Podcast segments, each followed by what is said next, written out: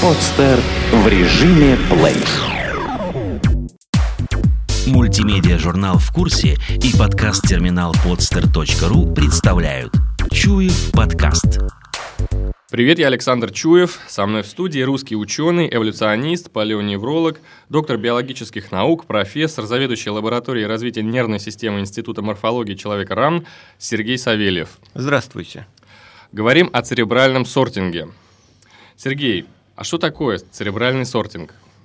Ну, понятно, что слово «церебральный» — это латинизированный русский вариант э, разговора о мозгах. То есть, если уж говорить совсем по-русски, то это отбор людей по мозгам. То есть до, до сегодняшнего времени отбирались люди очень своеобразным способом. Например, по индексу IQ который успешно отправил наиболее способных американцев в тюрьмы и на бензоколонки, а дураков в правительство. Что мы, собственно говоря, имеем счастье наблюдать. И поэтому американцы вынуждены были в 80-х, 90-х годах покупать наших физиков, математиков, которые, как по заявлению их же президентов, до 80% решали американские проблемы. А теперь и химиков, и биологов. То есть почему? Потому что психологические тесты такого типа как IQ или оценка способностей школьников по психологическим тестам является фальсификацией способностей конкретного человека. И ничего уже не дала в западном мире, где использовалось больше 30 лет. Тест, э, тест непригодный. Нужно искать какие-то другие способы. А и... этот отбор, э, ну, как, как он строится, этот отбор, и для чего? Кого для чего нужно отбирать вообще? Да все очень просто.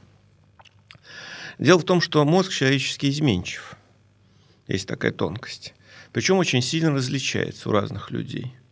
И исследования не только мозга крупных специалистов в той или иной области, то есть гениев или талантов, но и обычных обывателей показывает очень интересные вещи. Ну, например, в Москве, в Институте мозга в свое время исследовали индивидуальную изменчивость, которая показала, что, например, по зрительным областям разница и по числу нейронов, и по количеству связей, и по размерам полей, например, зрительных, между разными людьми может составлять там 3-3,5 раза. Понимаете, что это значит? Вы одному человеку показываете бессмертное полотно Леонардо да Винчи, он говорит, ну какая-то маленькая мутная картинка. И угу. ничего вы ему не можете объяснить. А другой только взглянет и весь обомлеет. Ну, не только потому, что он хорошо образован, а в основном потому, что у одного есть чем это воспринимать, а у другого нечем. Но это самые маленькие разницы. Кроме этого, в Покоре есть разницы намного большие, особенно в тех областях, которые определяют, например, человеческую индивидуальность, характер, эмоции так называемая нижняя височная, нижняя лобная область. Вот в этом месте сосредоточены особенности нашего характера. Ну, знаменитые э, книги на это написаны журналистами, которым там во время 60-х годов ломом засветили в это место на баррикадах Европы во время вот этих молодежных путчей. А потом у них менялся характер. Причем интересным способом. Там он мог быть порядочным семенином, добрым человеком, превращался в алкаша, разбойника и э, значит, любителя женского пола, а потом восстанавливался назад и описывает это. Угу. Так вот, не только экспериментально, но и после травм, да, на много, ну, естественных экспериментов, естественно, доказано, что в этой области индивидуальная изменчивость. А она может достигать 40 крат. Это чудовищные различия. Но понимаете, если по зрительной области, да, действительно, прыгать через палочку человеком, который 6 метров, а вы 2 метра, ну, довольно трудно соревноваться. Вряд ли вы победите. Угу. А здесь в 40 раз, вы понимаете? То есть тягаться интеллектуально с Гулливером, эмо- эмоционально с Ахматовой, например, которая в 40 раз вас выше, довольно смешно. Но и не, в это, и не только в этом дело. То есть индивидуальная изменчивость человека по поведению отличается размерами структур мозга, их комбинаций. Она предопределяет талант, индивидуальные особенности. И это врожденное свойство. Новые нервные клетки у человека в развитии не появляются. Вот как родился с чем, с тем он умрет. И основная проблема тем, что вот эта индивидуальная организация мозга очень изменчивая у людей. Мало того, что он по массе в 2,5 раза отличается, ну, от 900 грамм там, угу. до 2 килограмм 300 грамм, еще и структурно. А это значит, что договориться, во-первых, не все между собой могут. Некоторые никогда не смогут, потому что разные. А, и совпадение даже в семейной жизни очень проблема. А какие вообще можно определить способности? То есть вот какие есть э, способности у людей? Ну, если с художниками и музыкантами все понятно, там по зрению могут отличаться, по слуху, а что еще вот, необычного может быть в человеке?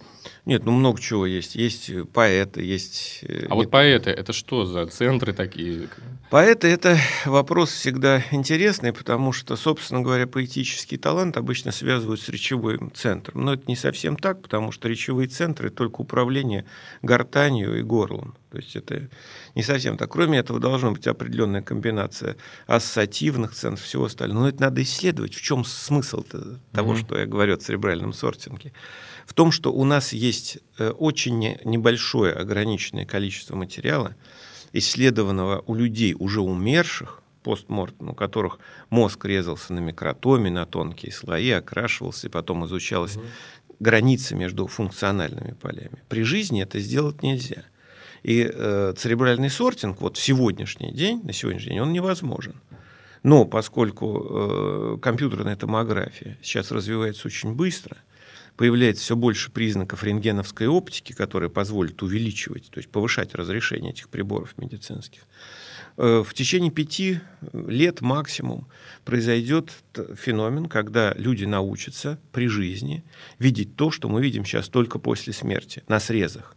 И тогда начнется, хотим мы этого или не хотим, глобальный церебральный сортинг. Последствия его катастрофичны. Вы понимаете, что никакие государства, правительства, экономические системы не имеют никакого значения.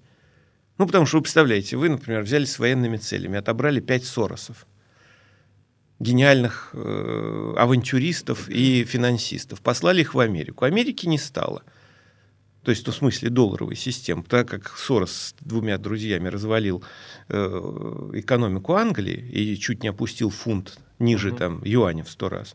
Это у вас в лаборатории разработают такой аппарат? Нет, э, я участвую в угу. теоретических э, и прикладных работах, связанных с созданием рентгеновских оптических систем с, с ведущим специалистом в этой области Виктором Евгеньевичем Осадчиковым, который работает в Институте кристаллографии. У него самая боеспособная лаборатория на сегодняшний день в стране в этой области. И, конечно, э, есть много решений таких вопросов. То есть вопрос финансирования, которое, в общем, по большому счету, не очень-то нужно. Потому что не мы, так другие – не американцы, так китайцы. Уже слово вылетело. И поэтому церебральный сортинг, который даст колоссальные преимущества в экономике. Вы представляете, вы отбираете одних гениев экономических, вы отбираете одних э, братьев Уткинов для постройки ракет. Угу. А много вообще так? гениев? Ну, количество-то гениев осталось примерно такое же, потому что в мозге примерно 300, 300 переменчивых структур, изменчивых, и э, комбинации уникальные возникают очень редко из-за того, что для того, чтобы просто научиться копировать, например, да, 100-долларовую банкноту, это ценное свойство uh-huh. в некоторых ситуациях, uh-huh. нужно иметь как минимум около 25 структур. Больше, чем у обычного человека. А вероятность этого очень низка. То есть, ну как при раздаче вот колоды карт, вам сразу раз четыре туза вывалилось. Ну, маловероятно. Поэтому гений, а и чем сложнее функция, например, Паганини, и сочинитель, и исполнитель. Он один был, и второго не предвидится. Почему? Потому что вероятность того, чтобы из 300 там, структур э, показалось 35-40 структур во много раз больше, чем у обычного человека, очень низка. И просто если использовать э, все 6 миллиардов населения, то гениев, в принципе, пропорционально останется так же мало, угу. как и было там тысячи лет назад. Но если у вас появляется инструмент для их отбора, то вы их не сгноите где-нибудь в провинциальной школе, как того же самого нашего физика, который здесь обитает, Перельмана. Вот, а вы дадите ему условия для реализации его способностей и получите те преференции на государственном, политическом, военном уровне, которые изменят мир. А за это возьмутся, потому что, понимаете, конкуренция технологий сейчас, да, она есть. Ну, все друг у друга успешно воруют. Вообще обезьяны любят воровать, а поскольку мы такие же обезьяны, умеют это хорошо делать. Э, продаваться друг дружке очень любят. Поэтому шило в мешке не утаишь, технологии все равно сползаются по миру. А вот когда вы будете получать качественное, порядковое преимущество за счет отбора уникальных людей, которые могут решать задачи так, что вы даже не заметите, что они решены, в один прекрасный момент вы придете, а мир уже другой. И до тех пор, пока не произойдет, вы ничего не заметите. Тогда вы получаете преференции совершенно другого масштаба. Это произойдет, нравится нам это или не нравится. Начнется новый цикл эволюции человечества. Мы сейчас отбираем посредственностей, э, мерзавцев и конформистов, которые успешно адаптируются к нашей обезьяньей популяции и просто живут за счет других. Ну, чисто биологический процесс. У нас общество пока еще. Все на планете, неважно, от строя, организации – эволюционирует по биологическим законам. То есть еда, размножение доминантность. Все, больше ничего нет. Угу. Законы только маскируют эти явления. А здесь появляется инструмент отличить э, талантов и гениев от э, бездельников и дураков, ленивых от трудолюбивых. Естественно, что все, кто вменяемый, начнут этим пользоваться. Нравится, не нравится. Гуманно, это не гуманно.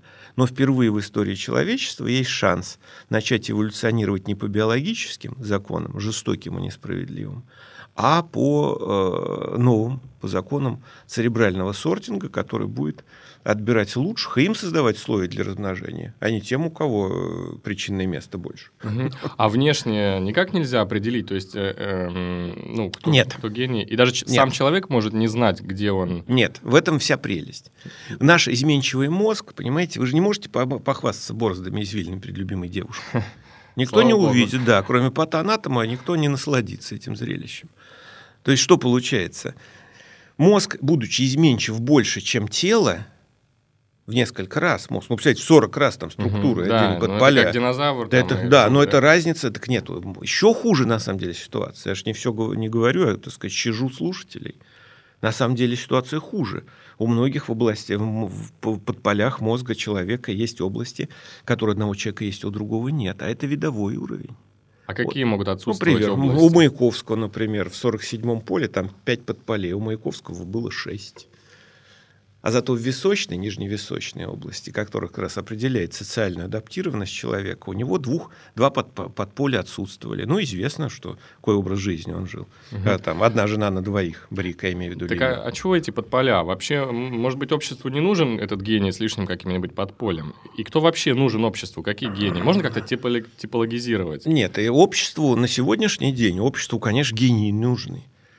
Наше общество последние, скажем так, если типологизировать ситуацию, то за последние 130-140 тысяч лет наше общество отбирало как раз посредственностей. Поэтому наш мозг за последние 130-140 тысяч лет уменьшился на 350 грамм. Это очень много. Это мозг шимпанзе, на самом деле. Мы наберем? Это... Нет, вряд ли. Если это не будет церебрального сортинга, не наберем. Почему? Все очень просто. Вспомните себя, как вы учились в школе там прочее. Кто изгонялся из сообщества мальчиков и девочек? Самые умные, которые отличники, мерзавцы, но которые не давали списываться, угу. понятно. И самые асоциальные тоже уничтожались. Значит, кто отбирался? Адаптированной посредственности. Вот этим человечество занимается последние 130 тысяч лет. А для посредственности гениальный мозг не нужен. Нужен мозг маленький, но приспособленный. Если ты будешь делать все как все, будешь одинаковый, тебе дадут возможность получить работу, размножиться, получить квартиру и прочее, прочее. То есть у нас идет сейчас негативный искусственный отбор уже 130 тысяч лет, который направлен на выживание наиболее социально адаптированных, социализированных особей и э, всяческое уничтожение всех, кто может помешать этой замечательной биологической структуры. Угу. Европа и Америка пример там. А можно ли предсказать в новом обществе, кто будет нужен? Э, здесь вопрос же ведь как? Э, если церебральный сортинг начнется, кто первый его начнет? Начнут, естественно, вояки и политики. Ну, ясно, что угу. понятно. Для того, чтобы получить преимущество над другими вояками и политиками, их сожрать, стать еще богаче, стать еще счастливее, стать еще большими бабуинами с большей доминантностью. Это естественно. Запущено будет, конечно, этими людьми, так или иначе. А вот что будет дальше, когда этих гениев вырастят, отберут, во-первых, из миллионов, их нельзя создать, их можно только отобрать. И как они себя поведут, это бабушка надвое сказала. Как бы эти гении не схарчили тех, кто их отобрал моментально. И они, самое главное, этого не заметят. На что, собственно говоря, я и рассчитываю то, что такие люди, будучи отобраны и помещены в идеальные условия, получат власть, возможности управления сообществом, рано или поздно наведут в нем порядок. Потому что сначала это будет, конечно, из чисто коммерческой, бабуиновой выгоды такой, деньги, власть там, и прочее, и прочее. А э, в конце концов это приведет, конечно, э, к эволюционным изменениям принципов отборов мозга не по социальной адаптированности, понимаете, Угу. Не потому какой то конформист и любитель там угодить начальству, а насколько ты талантлив и способен. Это даст тот импульс человечеству, которому сейчас не хватает. Угу. Ну, как только будет запущена, говорю, это очень немного времени, э, томография с увеличительными рентгеновскими системами, а к этому мы очень близки, они уже есть э, в, в экспериментальном виде, то начнется такой отбор. И очень быстро статистика будет набрана, мы начнем сортировать людей. И, собственно говоря, это и приведет к церебральному сортингу. Самое главное, что ничего в этом обидного нет, никакого, никакой дискриминации нет. Понимаете? Потому что вы будете заниматься то, от чего, чем получаете удовольствие. А какие семейные перспективы? Разводов много. Ну, братцы, не надо подбирать пары такие, которые, они сейчас встречаются, это смотрят, о, какой разворот плеч, он замечательный. Он нажался на Боликов до этого. Это смотрит, какие ножки из ушей, ушки там, плечики, голая грудка. Ой, какая красота. И в ЗАГС. А так они сунули голову в томограф, им сказали, нет, у вас есть совпадение, но их слишком мало для того, чтобы вы прожили 10 лет. Угу. Два года, пожалуйста, но если вас это не смущает. Это что, совпадение талантов должно быть? Нет, совпадение структур. Вы понимаете, вот э, люди женатые, многие не по одному разу, могут поделиться опытом о том, что важно, чтобы взаимопонимание было. Угу. Потому что ножки-то станут жирными и целлюлитными, а характер останется. И если ты не совпадаешь с человеком в понятийном аппарате, в основном семейные проблемы из-за того, что мужчина в одно и то же слово и женщина вкладывают разные понятия. У нас структурные различия и так половые. А если еще и различия по э, ключевым структурам, которые в повседневной жизни мы пользуемся, там, ну, нижнетеменные поля, там, верхнелобные, ну, такая даже mm-hmm. простая вещь, неталантливая, они будут бесконечно конфликтовать по всякой ерунде. Это подбор вот семейных пар, сделать людей счастливыми, почему нет? Мы же не пытаемся ничего внутри мозгов там пошевелить пальцем или ножиком просто подбирать людей, которые не с помощью там агентских, дурацких, а нормально по человеческим способностям к общению в том числе. Угу. А достаточно ли известно уже вот об этих структурах, чтобы даже томограф, который позволил бы их сканировать как-то, а, не давал ошибок каких-то избоев? Э, чтобы Есть... не портить судьбы, что ли? Э, два параллельных сюжета должно быть. Надо продолжать смотреть аутопсийные мозги, то есть после смерти людей с известным анамнезом, то есть с известными способностями, характером и прочее. И э, надо набирать э, статистику, как только такой прибор будет создан, для того, чтобы не было таких ошибок. Никто же не говорит, что вот ты сунул голову там, и тебе вывеска там, на задний двор с метлой, ты там будешь счастлив. Нет, не об этом. Но будут речь. и такие, да? Э, ну, будут наверняка и такие, и, может быть, будут счастливы. Это никто же не говорит, что это порочная чем-то профессия. Речь идет о другом, о приспособленности к каждому делу. И, естественно, пока не будет накоплено данных, никто никакой принудиловки в церебральном сортинге не будет. То есть это вопрос времени. Угу. А для этого нужно пропустить достаточно большое количество людей. Угу. Ну, вот э, вы, наверное, много мозгов посмотрели, а много посредственных мозгов. И что это такое посредственный мозг? Ну, так нельзя говорить, посредственный мозг. Э, человек с выраженными способностями, это, конечно, приятно для обсуждения. Человек с невыраженными способностями, это не значит, что он какой-то дефективный и плохой. Есть масса профессий, которые не требуют гигантских титанических усилий. И э, поэтому нельзя говорить, что кто-то хуже, кто-то лучше. Просто разные. Нельзя навязывать профессиональное занятие. В чем проблема? Такое, которое, к которому человек не пригоден. Это единственное ограничение. Потому что будет вечный конфликт со всем, и даже с самим собой. А вот кто хуже, кто лучше, такой оценки нельзя дать. Посредственности у нас нету. Надо людей просто э, именно таким способом предназначать к определенной работе. Не методом тыка, когда вот давай засунем его туда, пусть он там лопатой помашет, давай посадим сюда, пусть математикой позанимается, давай туда, пусть споет, ну, как сумасшедшие родители своими детьми, которые ищут в них талантов, которых, кстати, как правило, не бывает никаких. Это редкость. А мы определяем это и даем возможность человеку заняться тем, чем ну, не нравится. Есть, бывают такие вещи. Мама всю жизнь заставляла пиликать на скрипке, естественно, поэтому он пошел играть в футбол. Это понятно. Угу. Понимаю, что вопрос наивный, но все-таки очень хочется спросить. Вы наверняка сами размышляли, э, а каким может быть вот это новое общество, где вовсю применяется церебральный сортинг? Ну как, оно будет таким же, как наше, по большому счету. Потому что у нас сейчас не церебральный сортинг, а финансовый. Понятно, да? У нас сейчас вы выходите на улицу и тут же видите сортинг. Вы подходите там, на каменном острове к особнякам и чувствуете, что сортинг какой-то есть. Нельзя сказать, что его нет. Но вы проходите там по дворам Невского, тоже начинаете понимать, что как-то тут явный сортинг произошел. Просто этот сортинг, он несправедлив по сути. Поскольку в основе сортинга сегодняшнего лежат биологические принципы, о которых я говорил. Еды, размножения и доминантности. Причем мозг, он приспособлен работать так, чтобы экономить на всем. Ну, это мозг очень uh-huh, затратная uh-huh. система. Он съедает у нас в случае, в случае напряженной интеллектуальной деятельности до 25% всей энергии организма, а в случае расслабленного состояния около 10, там 9 с копейками. Поэтому все стремятся ничего не делать, экономить как могут, потому что в нашей биологической эволюции за нашими плечами никогда не было избытка еды. А раз так, то мы живем, извините, на уровне инстинктов. И поэтому, если вы не заработали деньги, а украли, то вам тут же внутри мозга, тут же эндорфинчик, ну, наркота. Угу. Молодец, хорошо, переспал с чужой женой, отлично, еще наркота. С тремя чужими, еще больше.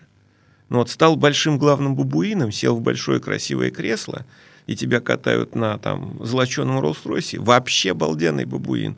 Еще больше эндорфинов. Но это, простите меня, это биологическая эволюция.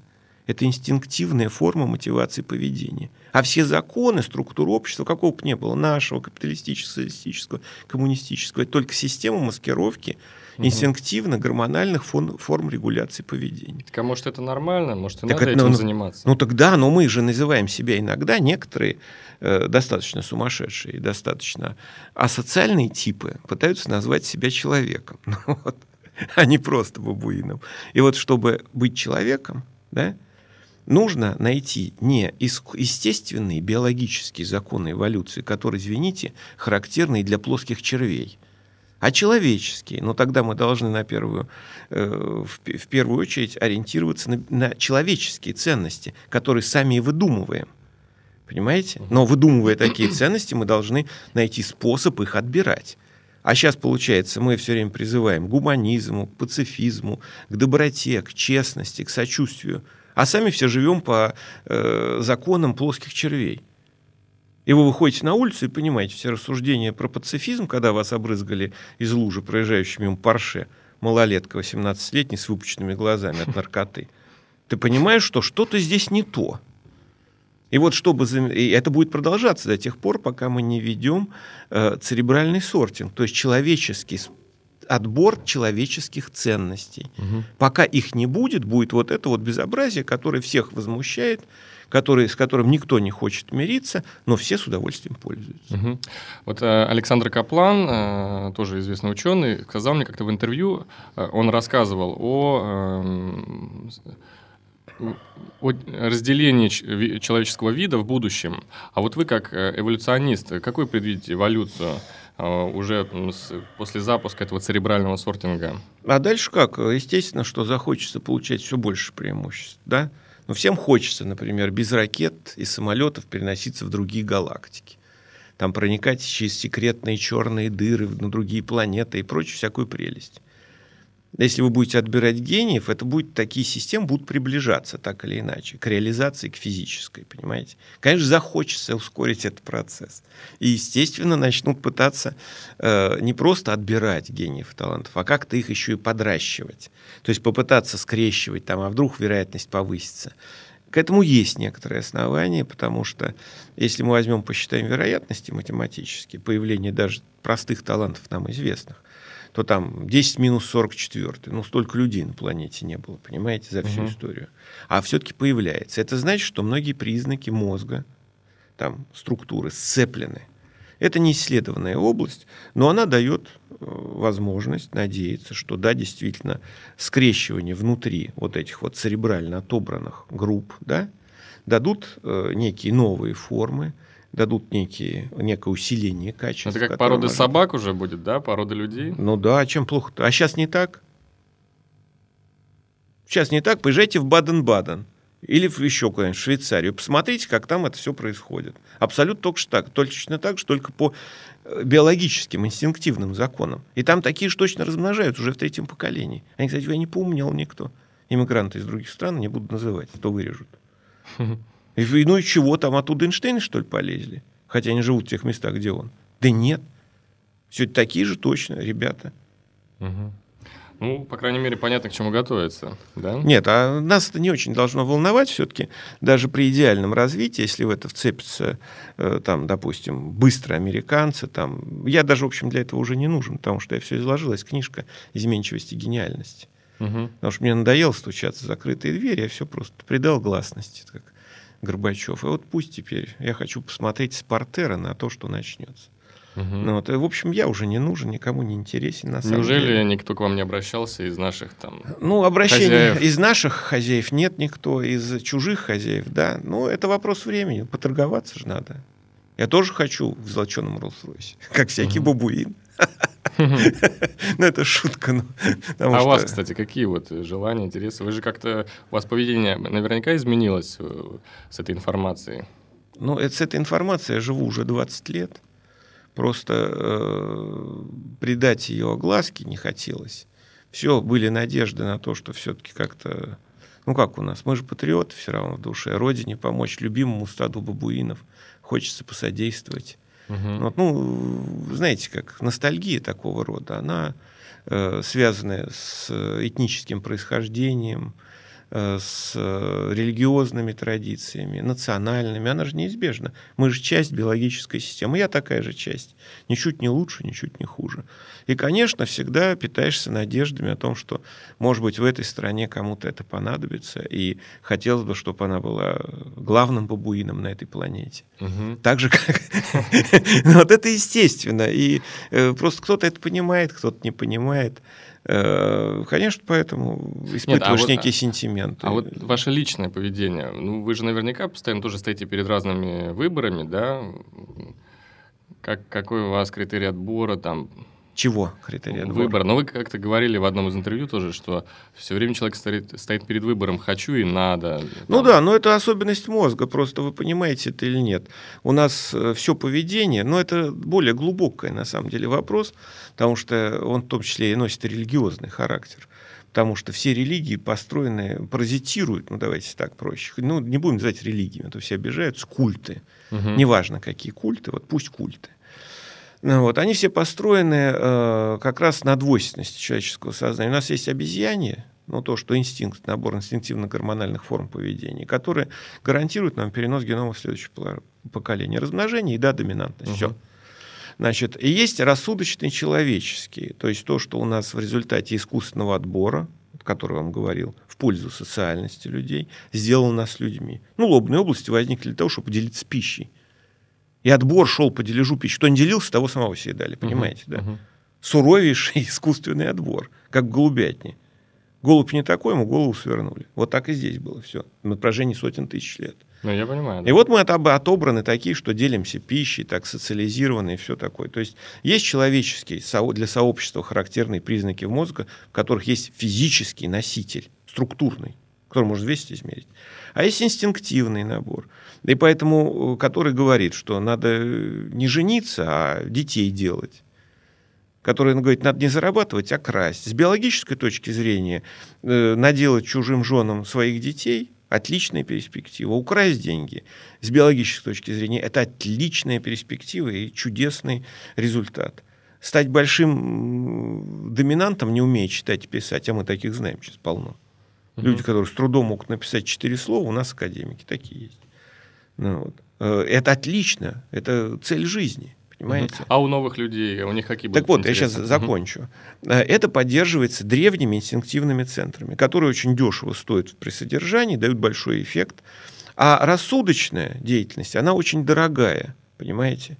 Думать очень вредно, потому что большие энергетические расходы. И организм сопротивляется этому процессу. Понимаете?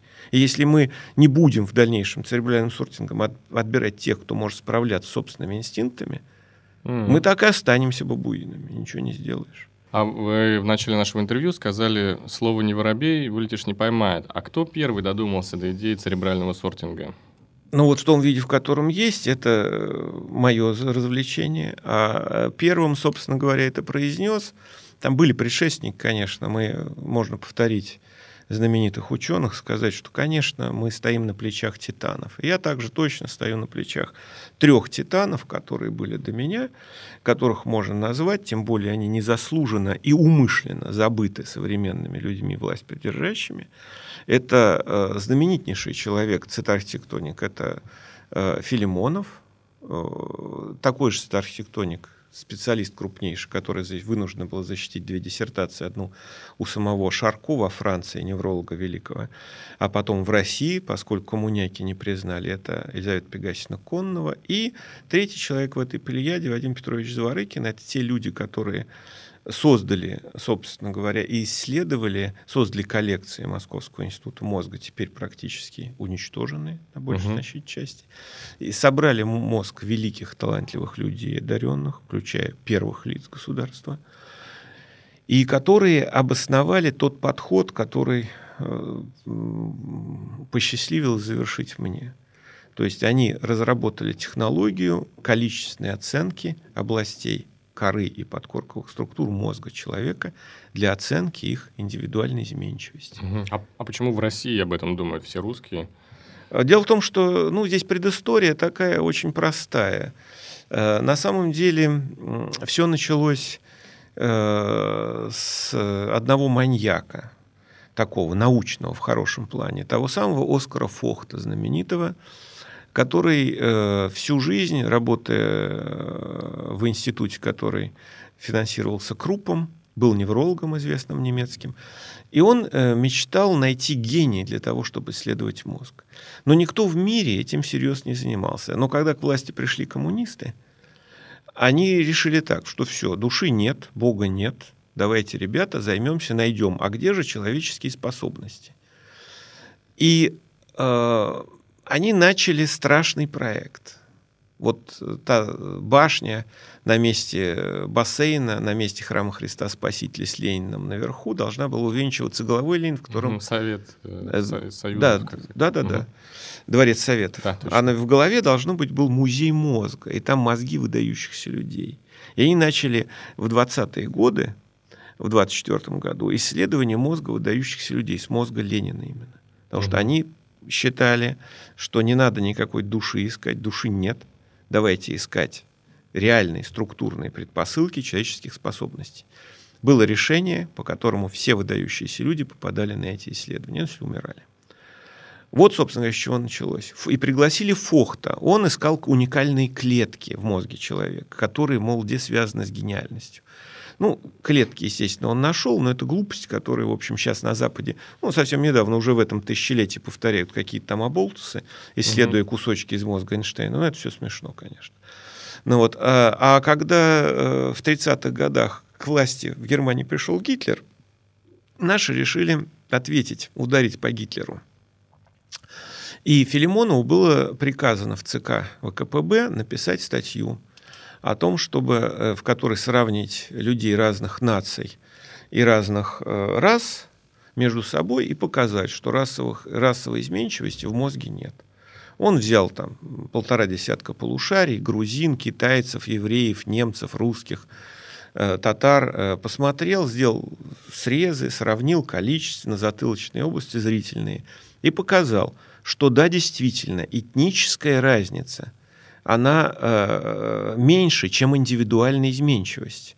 То есть индивидуальная изменчивость любого э, может намного превышать расовые различия, которые тоже проявляются в статистических случаях, когда там тысячи исследуют. Но индивидуальная изменчивость превышает. Поэтому вместе собравшись китаец, э, там, африканец и там, европеец, если у них мозги организованы одинаково, они между собой лучше в тысячу раз договорятся и поймут друг друга, чем два белых, например, у которых мозги различаются. То есть он показал очень важную вещь, что да, действительно, расовые различия, они есть небольшие, но их превосходит колоссальная индивидуальная изменчивость. И в этой работе он разработал технологию, подход измерения этих самых полей, оценку числа нейронов и прочее. И потом на протяжении многих лет, вот как раз Конного, Елизавета Пегасисовна, она как раз э, и осуществляла исследование лобных долей, в том числе и таких выдающихся людей, как Маяковский. Она и нашла эту 40-кратную разницу и качественные различия. На Западе это все очень плохо развивалось, потому что э, Институт мозга в Москве, я прошу не путать никаким образом с этим учреждением, которое сейчас называется так в Санкт-Петербурге, оно никакого отношения ни к науке, ни к этим исследованиям не имеет который умудрился отделить от Института экспериментальной медицины Бехтерева, таким образом разрушив целое направление в науке. Не надо путать. Тот институт уже закрыт который в Москве, вот, и там была собрана коллекция мозгов. А технология очень сложная. То есть что, для того, чтобы мозг просто человек посмотреть, нужно, чтобы полтора-два года два человека над ним работали, чтобы сделать эти срезы, покрасить, обработать. Нигде в мире, особенно учитывая грантовую, субсидиарную вот эту систему, никто себе позволить такого не мог. Поэтому такой коллекции в мире нигде не было. И сравнивать было нечего. А у американцев вообще даже атласа цитархтонического нет при всех технологичности. То есть это безнадежно отсталая угу. страна в этом отношении. Но там бизнес, это отдельный разговор.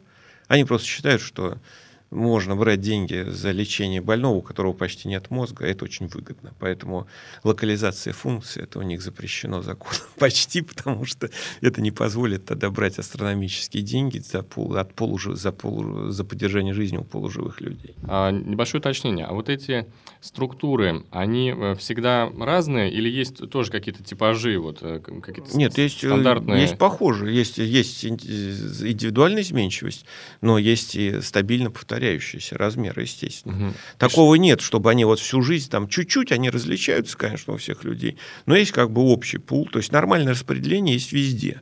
И мозг не исключение, то есть больше там 75% э, всех структур исследованных, например, там у 100 человек, да, они укладываются в некий известный пул. Оно есть крайности, которые нас интересуют, угу. которые дают изменение а вот эти, поведения. Вот эти крайности, они как раз вообще непредсказуемы, да, могут? Да, да угу. более того, кроме крайности, вы видите, есть кроме количественных различий, есть качественные, что принципиально. Понимаете, очень трудно, например, собаке договориться с лисой при всей похожести на четырех лапах с зубами. Не договорятся никогда. И детей у них не будет, что самое парадоксальное. Вот мозг наш различается больше, чем мозг собаки отличается от мозга лисы, хотя это разные виды. Индивидуально. Поэтому люди договориться не могут. Не надо мучить человека тем, что он не может освоить. Успокойтесь и возьмите другого, или подберите, смените ногу, так сказать, уйдите. Угу. Самый важный вопрос, когда запустите уже сортинг церебральный? Так я говорю, я, мне ну, для того, чтобы запустить церебральный сортинг, нужно, например, там, пару миллиардов долларов – и лет пять работы. Вот это, в общем-то, мелкие деньги, на самом деле, которые для многих людей на этой планете являются карманными. Ну, вот, и э, рано или поздно какой-нибудь богатый угу. человек найдет а себе желание. Культуру же тоже нужно менять, да? А все изменится. Вы поймите, как только начнутся не инстинктивные, биологические, пещерные вот эти системы ценностей, которые мы предъявляем друг другу и к окружающему миру, а начнутся рассудочные, интересы резко сменятся. Смысл государства, в общем-то, отпадет в этой ситуации.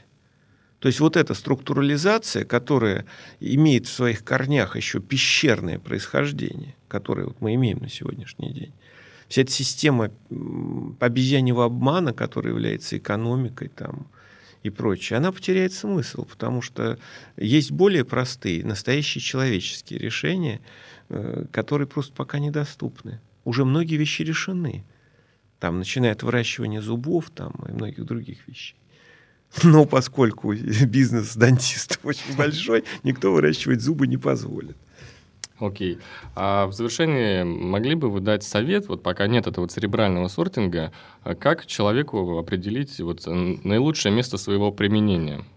Ну, для того, чтобы пока нет этого церебрального сортинга, это очень печально, потому что и я, и те, кто, кому сейчас там даже 20 лет, это, в общем, потерянные поколения. Над нами будут смеяться, потому что э, те люди, которые будут заниматься тем, к чему они лучше всего приспособлены, они, конечно, нас обойдут, и будут показывать на нас пальцем, как на неандертальцев. Угу.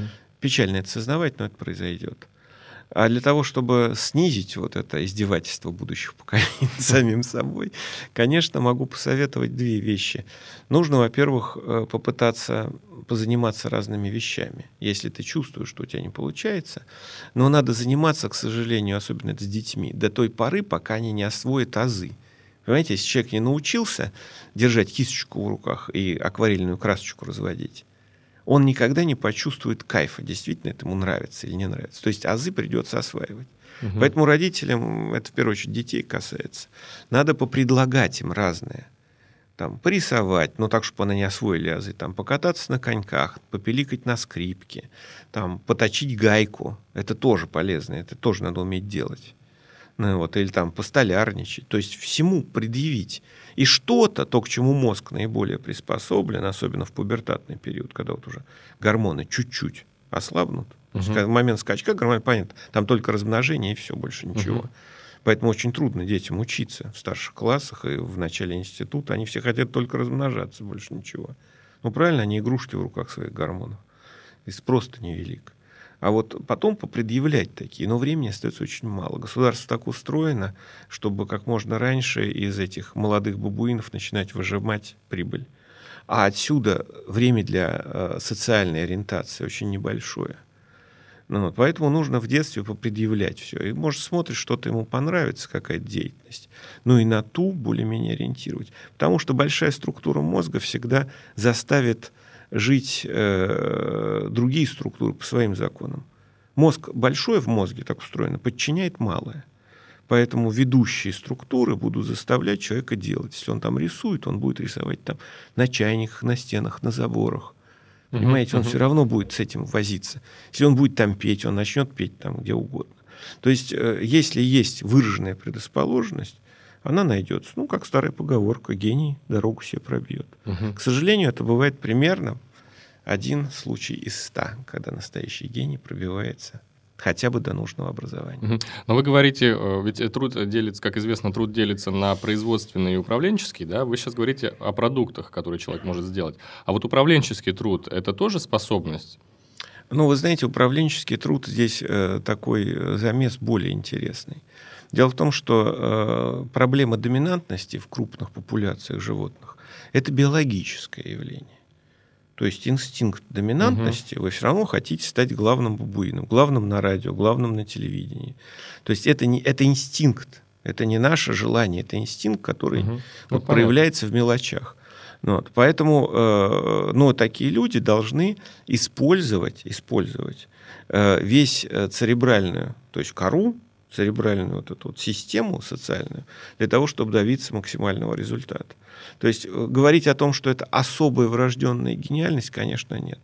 Но то, что человек, который запускает этот инстинкт как главную фабулу своего поведения, конечно, должен подчинить все рассудочные ресурсы, как такой остро заточенный э, представитель приматов на решение этой конкретной задачи – то, конечно, требует некоторых усилий. То есть мобилиза... мобилизоваться он должен уметь, иначе он не доведет дело до конца. Угу. А вот наш э, главный лидер, э, вы можете какую-то оценку дать экспертную? Он эм, хорошо мобилизуется или это он вот доминантность или это доминантность? Нет, э, в, мотив... Путина. в мотивах, в мотивах у него, конечно, лежит все та же инстинктивное поведение, которое и меня заставляет сейчас чирикать у вас на радио, естественно. Угу. Ну, да, я, я повыш... кстати, думал об этом. Я повышаю свою доминантность, говоря, конечно, в основе лежит, никуда мы денемся. Ну, приматы есть приматы. Ну, вот, конечно, лежит э, инстинктивные формы доминантности. Но то, что он э, положил жизнь, собственно, на ее реализацию, это достойно уважения. Потому что из-за того, что как раз я вам говорил, что у нас существует инстинктивное и рассудочное. И вот люди всю жизнь не могут ничего добиться, пытаясь бороться то инстинкт с рассудком, то рассудок с инстинктом. Вот, хочу и надо. Uh-huh, uh-huh. А, а здесь человек собрал волю, что называется, в кулак, и реализует вот четко, последовательно вот эту цель. Неважно, что она инстинктивная. В этой стране, в такой стране, как Россия, неважно, кто у власти, важно, что он хоть что-то делал. Степень инерции в сообществе, живущем по биологическим законам, такова, что Путин только можно уважать что он пытается с этим бороться. Я вот понимаю, что происходит в системе вообще в планетарном и с человеческим мозгом в частности. Это ужас. И только не зная этого, можно за это браться. Пока нет церебрального сортинга, такой кашей, скопищем разнонаправленных действий, живущих по инстинктивным законам, управлять архи сложно. И только можно позавидовать, порадоваться, что он себя положил на алтарь этого дела. Ему это дорого обойдется, естественно. И да и обходится, это ясно уже. Ну, вот. Но э, однозначность поведения, видимо, того стоит. Ну, хоть сделать что-то в жизни. Вопрос же ведь сводится всегда в конце жизни к тому, а что ты сделал того, что до тебя не было в природе и в обществе. Спасибо. Сделано на podster.ru Скачать другие выпуски подкаста вы можете на podster.ru